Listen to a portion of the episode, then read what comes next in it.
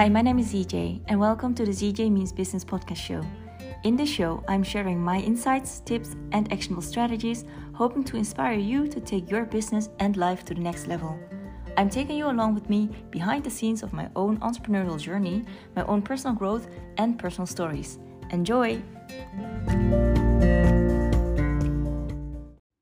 Everyone, welcome to another episode of the ZJ Means Business podcast show.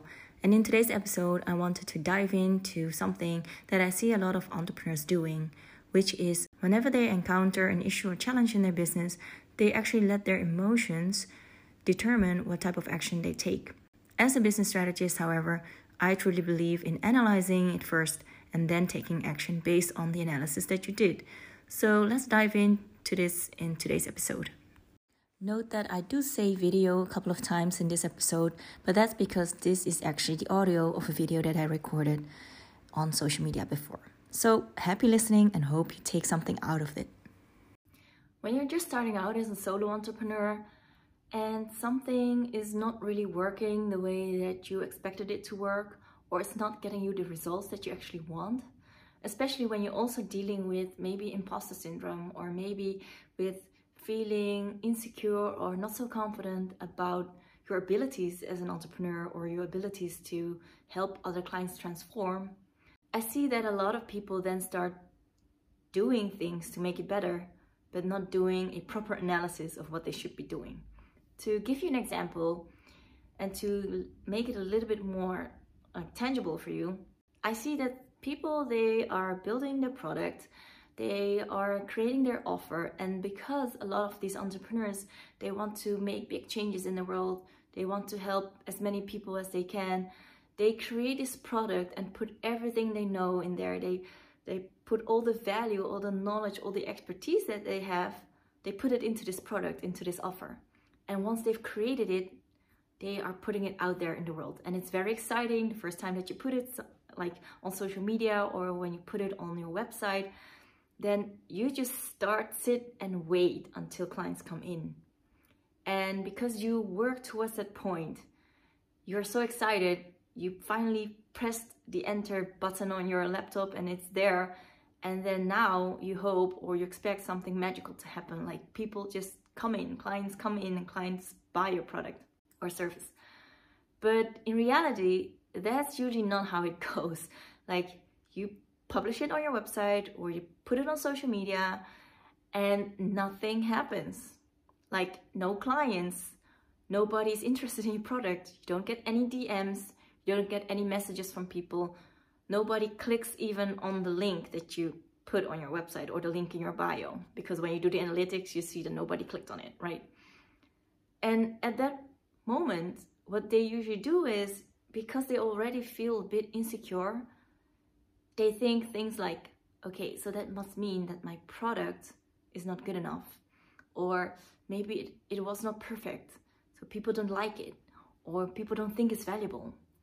And what they then do, because they give that meaning to this event, or they give this meaning to this outcome, what, what they then do is then, okay, because I think, or because I know, that's what they think, I know that this nobody's buying it because the product must not be good.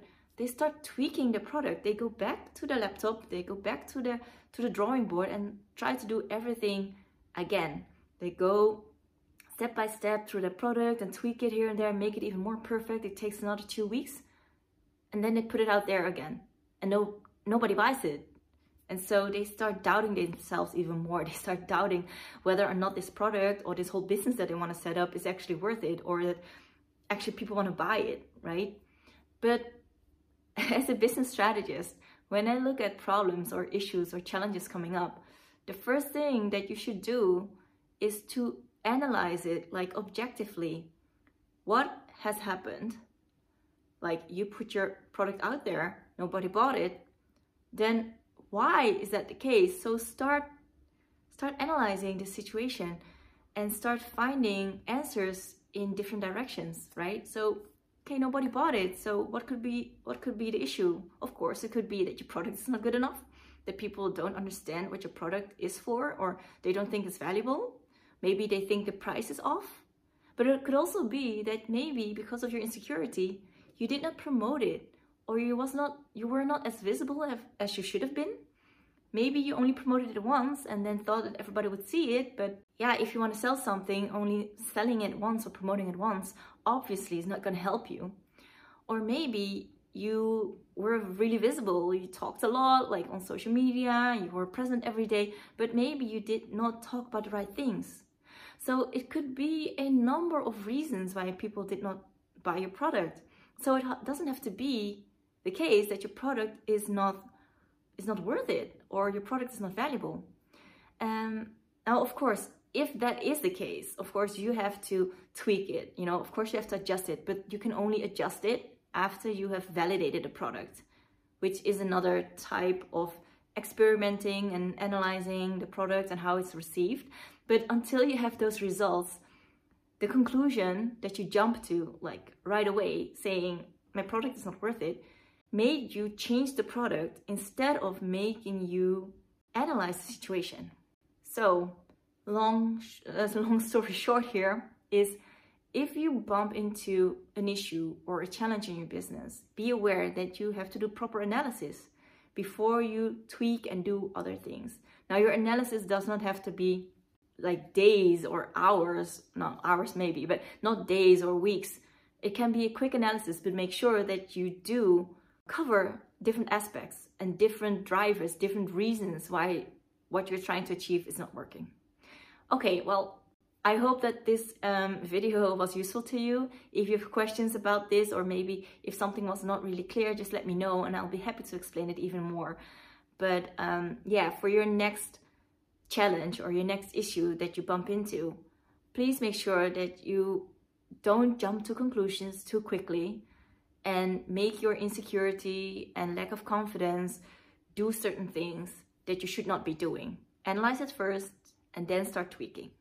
Okay, I hope this was useful and I'll talk to you in the next video. Bye.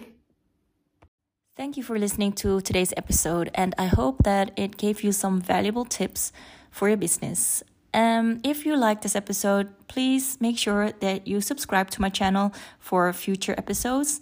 And also, if you if you like this, then please leave me a rating so that I can become visible for others as well. Okay, thank you again, and I'll talk to you in the next episode.